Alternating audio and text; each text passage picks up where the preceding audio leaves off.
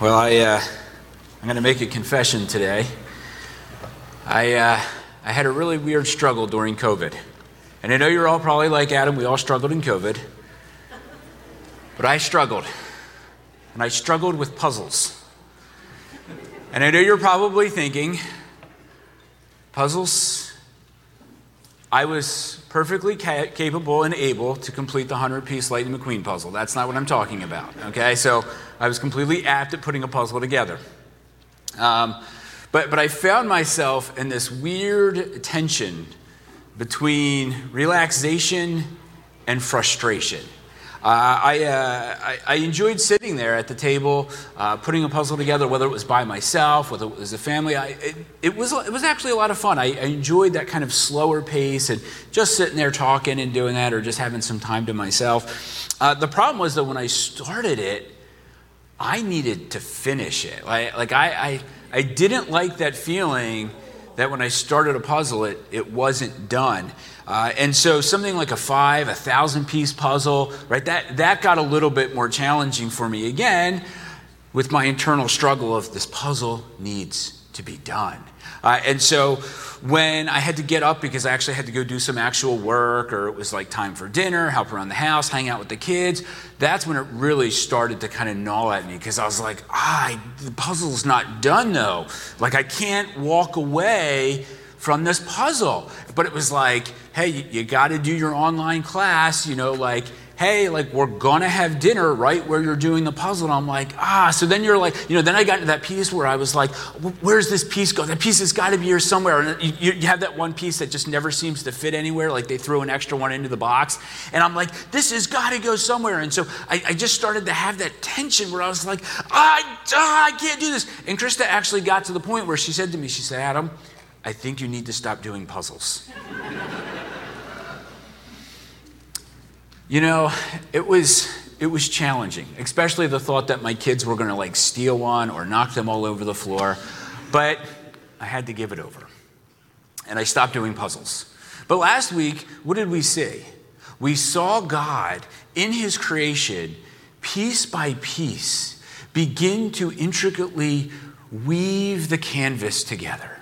Piece by piece, God built his world the way that he wanted it. How, how it just seemed to be like a puzzle, right?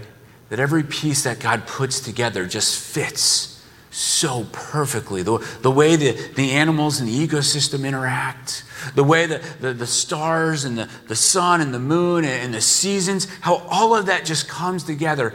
God just designed it in such a wonderful and amazing way. And He designed it for you and I to be a part of His world to be a part in relationship with Him. And when we, we read last week in Genesis chapter 1 and going back to Genesis chapter 1, starting in verse 31, it, it said, God saw all that He had made, and it was very good. And there was evening and there was morning the sixth day. Thus the heavens and the earth were completed in all their vast array. And by the seventh day, God finished the work he had been doing. So on the seventh day, he rested from his work. And God blessed the seventh day and made it holy because on it he rested from all the work of creating what he had done. So God designs everything and he functions everything the way that he wants it to be. And he looks at it and he goes, I'm very proud of what I've done. I'm very happy for this. And I'm going to take a break. And so God rests. And now we come to chapter 2. And chapter 2 has some overlap of chapter 1. But it's, it's a little bit different in terms of what its focus is. It focuses a lot more now in his creation, but his creation of man and woman and how that interaction looks to be. So in Genesis chapter 2, starting in verse 7, it said, The Lord God formed the man from the dust of the ground and breathed into his nostrils the breath of life. And the man became a living being. And now the Lord God had planted a garden in the east in Eden. And there he put man he had formed, and the Lord God made of all kinds of trees growing out of the ground, trees that were pleasing to the eye and good for food. And in the middle of the garden was were the tree of life and the tree of the knowledge of good and evil. And a river watering the garden flowed from Eden, and there it was separated into the four headwaters. The name of the first, the Pishon, and its winds enter through the, the, land, the entire land of Havilah, where there is gold. The gold of the land is good, and aromatic resin, and, and oxen are there also. The name of the second river is Gihon, and it winds through the entire land of Cush. And the name of the third river is the Tigris, and it runs the east side of Ashur, and the fourth is the Euphrates. And the Lord God took man and put him in the Garden of Eden to work it and care for it. And the Lord God commanded the man, You are free to eat from the tree in the garden, but you must not eat from the tree of the knowledge of good and evil, for when you eat of it, you will surely die. And so he brings man, and he puts him in the garden, and he says, I got a job for you. He says, What I want you to do is I want you to work this, and I want you to care for this place, this beautiful world that I've established. And he says, You can, you can eat of any tree, but just don't eat of the tree of the knowledge of good and evil, because if you do, you're going to die. And so, what do we see here? We see the beginnings of a relationship. See, in chapter 1, the name for God is Elohim. And in chapter 2, you might see there in your passage, it goes from God and it says the Lord God, and it changes from Elohim to Yahweh. And, and Elohim was kind of more of a generic word for God, it meant kind of strength or creator. And some might look at this and go, well, uh, are you just saying that the God that created all of this is just a generic God, any one God that exists? No, that's not what I'm saying. But for the particular nuance of the word, right, the, the author, the scriptures were just trying to let us know that God is the creator of this world.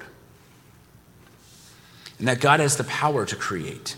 But then when we get to chapter 2 and he switches it to, to Yahweh, it's now a personal name. See, Yahweh communicates a God of relationship. That when we use the term Yahweh, it's specifically designed to distinguish the God of Adam, the God of Israel, the God of all creation. It is specifically designed to separate him from all of the other fake gods that people will put their trust in. And so this relationship continues then, because what does God, what does Yahweh do? He gives life to Adam and he gives him purpose. He breathes life into Adam, and Adam comes alive. And then he says, Adam, you are to take care of my creation. You, are to rule over it and subdue it. And think about that. You know, when, when I leave and go away on vacation, I just don't turn to some random stranger and say, Here are the keys to my house, please take care of it. I find somebody that I have a relationship with, that I trust, that I, that I care for, and go, Will you please watch over my house? And that's what God does with Adam. And, and not only that, but when he puts him in the garden, he says, I'm going to give you everything that you need. I'm going to care for you and provide for you. I'm going to, pro- I'm going to give you provision of, of food and sustenance because I care for you. And, and in this relationship as well, he says, again, you can eat of everything, but don't eat from the tree of the knowledge of good and evil. Don't eat from that tree. And so, what does that do in the relationship? It now establishes a sense of authority and obedience between God and Adam. And so Adam is called to live in relationship with God, to do the purpose that he called him to do, and to obey him. And so God go, so Adam goes about doing what God called him to do. And so now we come to verse 18. The Lord God said, It is not good for man to be alone. I will make a helper suitable for him. Now the Lord God had formed out of the ground all of the beasts of the field and all the birds of the air, and he brought them to the man to see what he would name them, and whatever the man called each living creature, that's what its name. So the man gave names to all of the livestock, the birds of the air, and the beasts of the field, but for Adam no suitable helper was found. So the Lord God caused man to fall into a deep sleep. And while he was sleeping, he took one of the man's ribs, closed up the place with the flesh. And then the Lord God made a woman from the rib he had taken out of the man, and he brought her to the man. And the man said, This is now bone of my bones and flesh of my flesh, and she shall be called woman, for she was taken out of man. For this reason, a man will leave his father and mother and be united to his wife, and they will become one flesh. The man and his wife were both naked, and they felt no shame.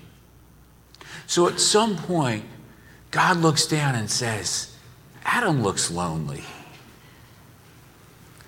I'm going to help, I'm going to help Adam.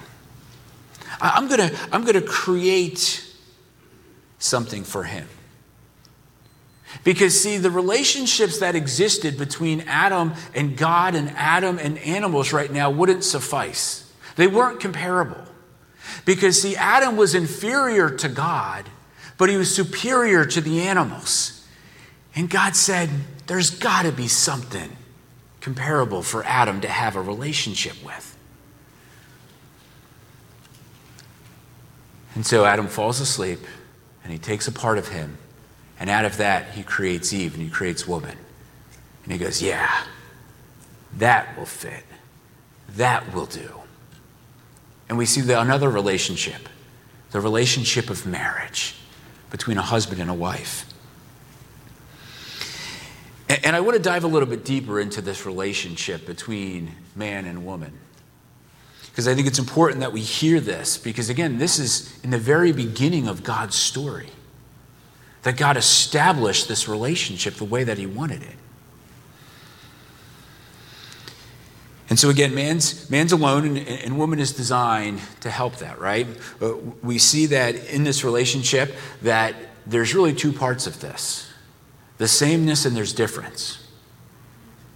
That when, when he creates woman, she is the same in man in terms of genetic makeup and humanity right? In verse 23, what does it say? From, from bone of bone and flesh of my flesh, right? She has that same capacity of, of eyes and lungs and, and a heart. She has the same emotional capacity as, as Adam. She has the same intellectual capacity as Adam. She can, she can run and, and she can walk and she can jump just like Adam can do. But yet, in that, in that relationship, there's also a difference. And he gives to Adam, he gives Eve with the intention of, of what? A suitable helper. And that word helper is exactly what that means. She was designed to help Adam. But the word suitable is a little bit different. The word suitable here actually means that she is the opposite of Adam. And when I say opposite, she's not in opposition, but she's the other side of the coin. And in this difference of, of relationship, Adam was given the authority to rule and to subdue. And then Eve comes along, and God says, You're going to help Adam in this process. You're going to be the helper. She was to, she was to complement Adam, and, and vice versa, that Adam was to complement Eve. And to further flush this out, that, that the, we'll, we'll get into this next week a little bit more, but in the next chapter, that when the sin happens and the curse happens, the curse is directly related to the chief purpose of man and woman. And what does he say to man? He says, You're going you're going to toil the ground by the sweat of your brow. And what does she say to Eve? You're going to have painful childbirth. Because why? Because God had said to man, He, he said, You're the authority and you're going to be the caretaker. You're going to be the provider of everything. And He says to Eve, He says, You're going to be the nurturer. Right? There's a reason why our boys tend to play in the dirt and always turn their sticks into swords and guns. There's a reason why that whenever my children get hurt, they tend to run to their mother because that's the way that God designed it. And God said, This is going to be the best way for you to function together. This is going to be the way that I established it. But I want us to remember something God created both the sameness of their humanity and their difference in their function. That came from God. He made male and female in his image. He made man to be an authority, and he made Eve to help in that process. And what else do we notice? That in the sameness and difference, when we get to the end of chapter 2, it says, You leave your father and mother, and you are united. That Adam and Eve were united together they held fast. They stung together. They, they clung together. They were bound to one another. That in their relationship, they were united. They didn't care that they were the same and they didn't care that they were different. Because they were united in the purpose that God had given them. And you know what? They were naked and they felt no shame. They had no problems in that relationship. And so, the way that God designed them, they were comfortable. God created them to be, they, they, they, were, they were functioning perfectly. They, they were designed to live in unison together that way, in a relationship with one another, to help one another, to be there, to care for one another. And in the eyes of God, they were both loved and cherished creations. And God said, Go, I've given you each purpose. And out of that purpose, go fill the earth with more of my children who will live in relationship with me and who will live in relationship with you. And collectively, together, you will glorify my name. That's the way that God set it up.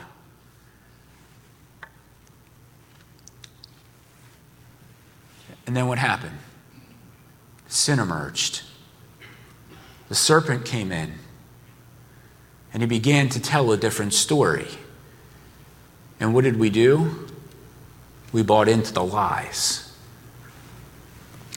Isaiah 14 says this You said in your heart, I will ascend to the heavens. I will raise my throne above the stars of God. I will sit enthroned on the Mount of Assembly on the utmost heights of Mount Zaphon. I will ascend above the tops of the clouds, and I will make myself like the Most High. See, Satan came to us and said, You guys can do better. Go ahead. Go ahead. Just give it a, give it a, give it a try. See what you can do. And we looked at God and said, God, I want to try my hand at creation. And so we said, we're going to redefine the rules of relationship. And so, what did we do? Well, the world gave us a toxic masculinity. The world said, you know what? Men are going to lead from their authority, but they're not going to lead from the servant model of Jesus Christ. No, no, no, no. We're, we're going to lead in selfishness. And I'm going to use my physical strength as a dominance. You know what I'm going to do? I'm going to make my wife completely at my needs, and she's going to live barefoot and pregnant at my beckoning call. And what did this world do? It gave its wife a violent backhand and beat her into submission. And then it fostered a world of sexual pleasure. It said, I'm going to objectify women, that I'm going to get what I, what I want. And if they don't give me what I want, I'm going to take it from them by force. And so the world gave us a set of broken relationships. And then the world gave us liberal feminism. It said, you know what, we, we need to create an equality in the sense of rights and, and social standing, which was fine.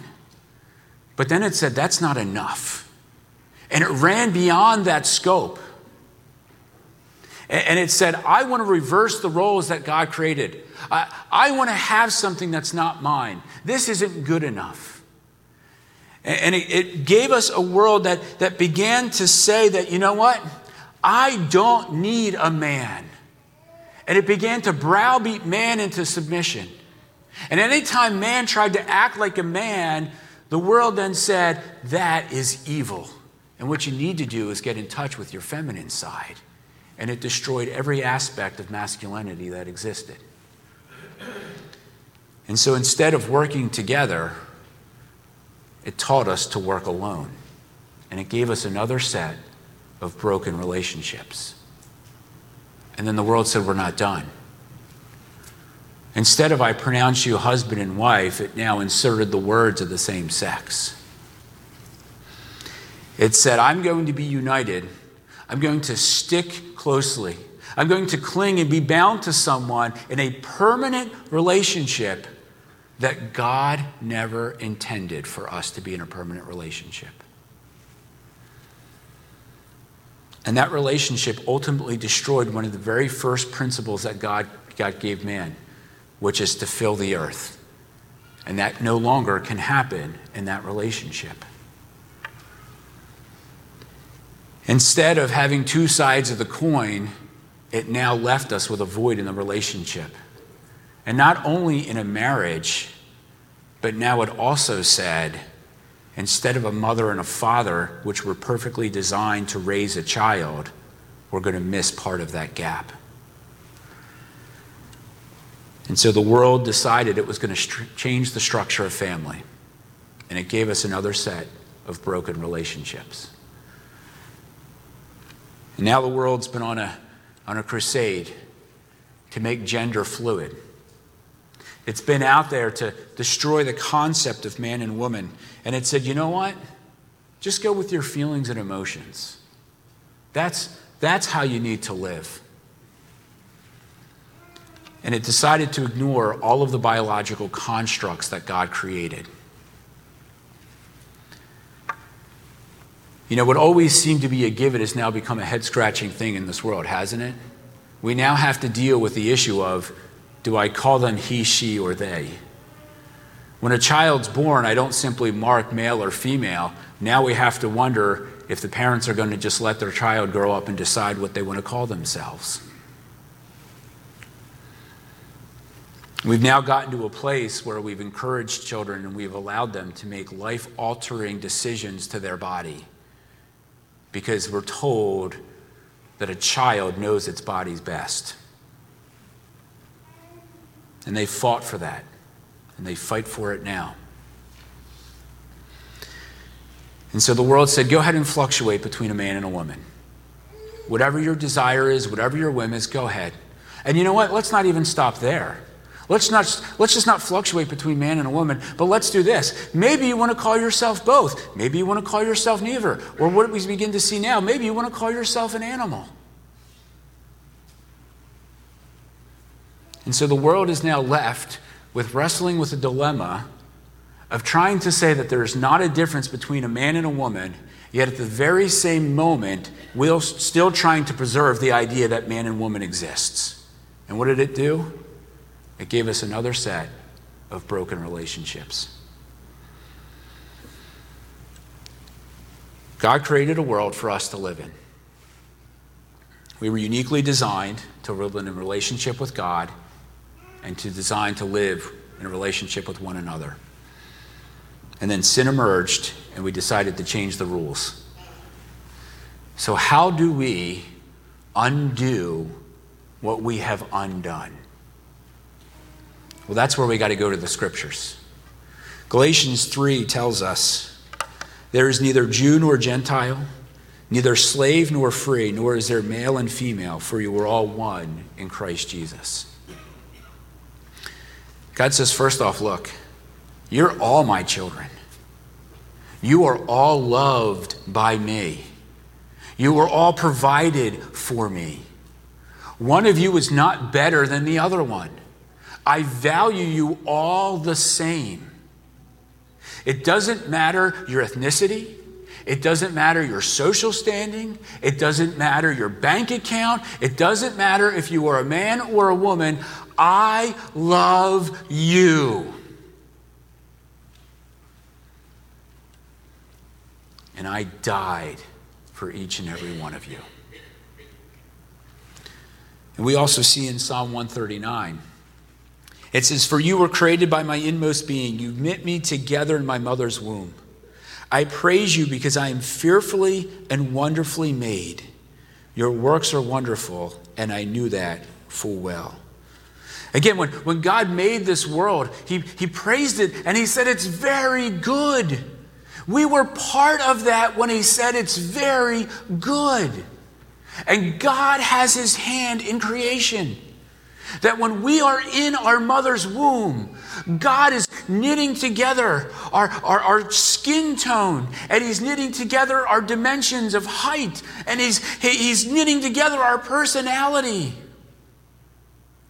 God's hand is in that. That is God moving in the womb of a mother.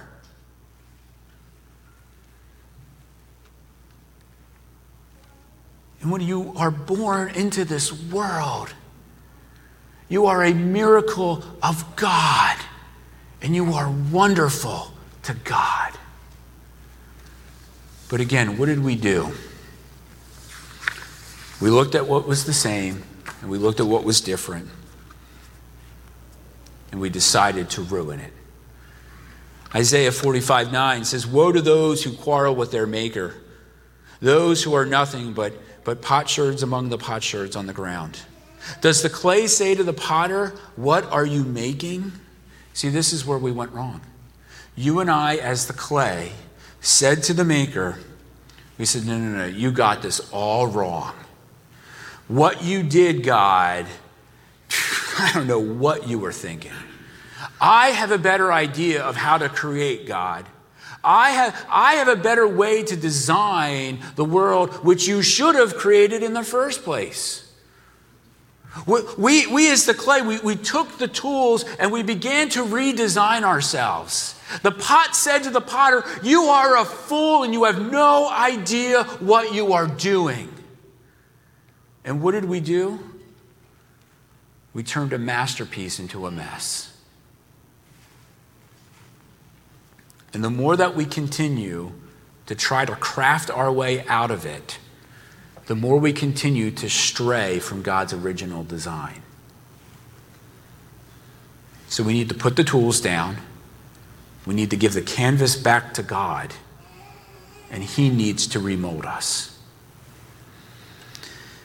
But ultimately, the only way to undo what we have done is to give that over to Christ because we've already seen what happens when our hands try to create. And so in Ephesians chapter 5, he gives us a picture of marriage.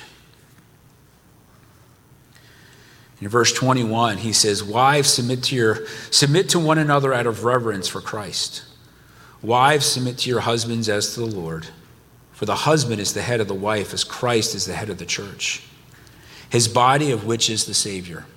Now, as the church submits to Christ, so also wives should submit to their husbands in everything. Husbands, love your wives just as Christ loved the church and gave himself up for her, to make her holy, cleansing her by washing with water through the word and to present her to himself as a radiant church without stain or wrinkle or any other blemish, but holy and blameless.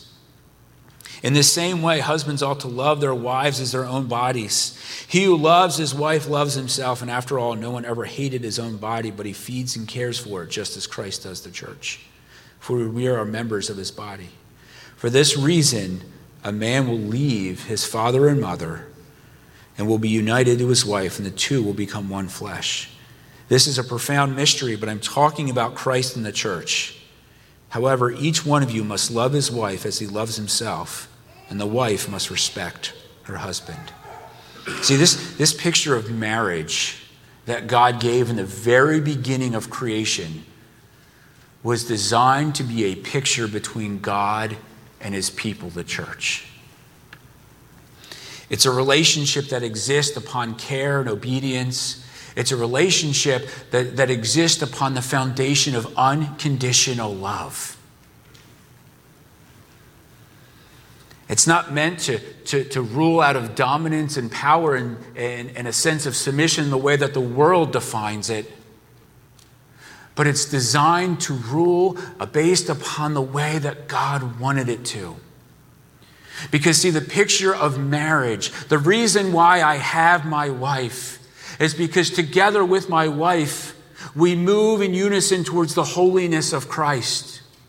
That my wife complements my shortcomings and I complement hers. And to my children, between a father and a mother and their child, it's designed to point our children to holiness.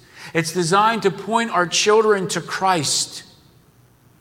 And every time we ruin that relationship, we veer off the course of holiness and we veer down the path of sin. But praise be to Christ that he has washed the canvas clean with his blood and said, By the tool of the cross, I will make you new.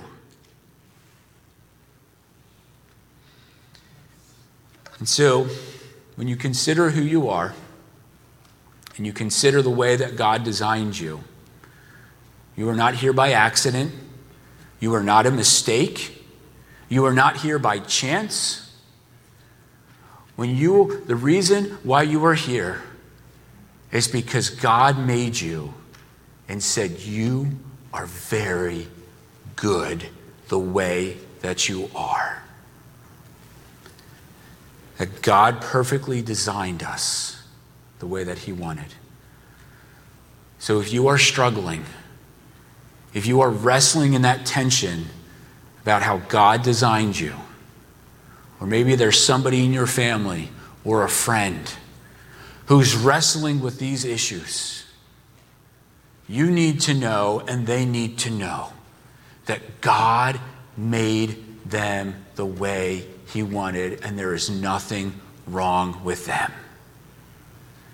Matter of fact, He loves you so much that he said, I'm going to give my life to have you back the way that I wanted you. So cling to Christ, cling to his will. Let Christ remake who we are, and let him remake our hearts. Let's pray.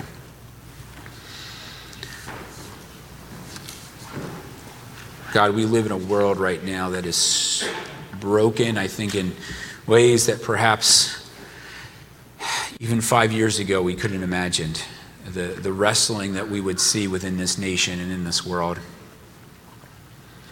But Lord, your truth is eternal, and from the very beginning of, of your story, Lord, you, you put us as characters in your word. You put us as characters in a relationship with you. You showed us your character of grace and love and perfect design.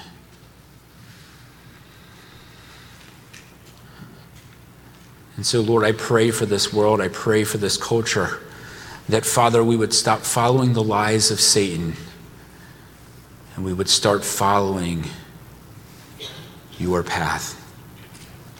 Lord, again, if there is hurt and there is struggle, I pray that we don't conceal but we're willing to come forward to say, I need Christ in my life. And I pray that as we interact with those in this world that argue against these relationships, Father, that we would point them in a gracious and loving manner, pointing them back to Christ, because that is the greatest joy and blessing they can find. Amen.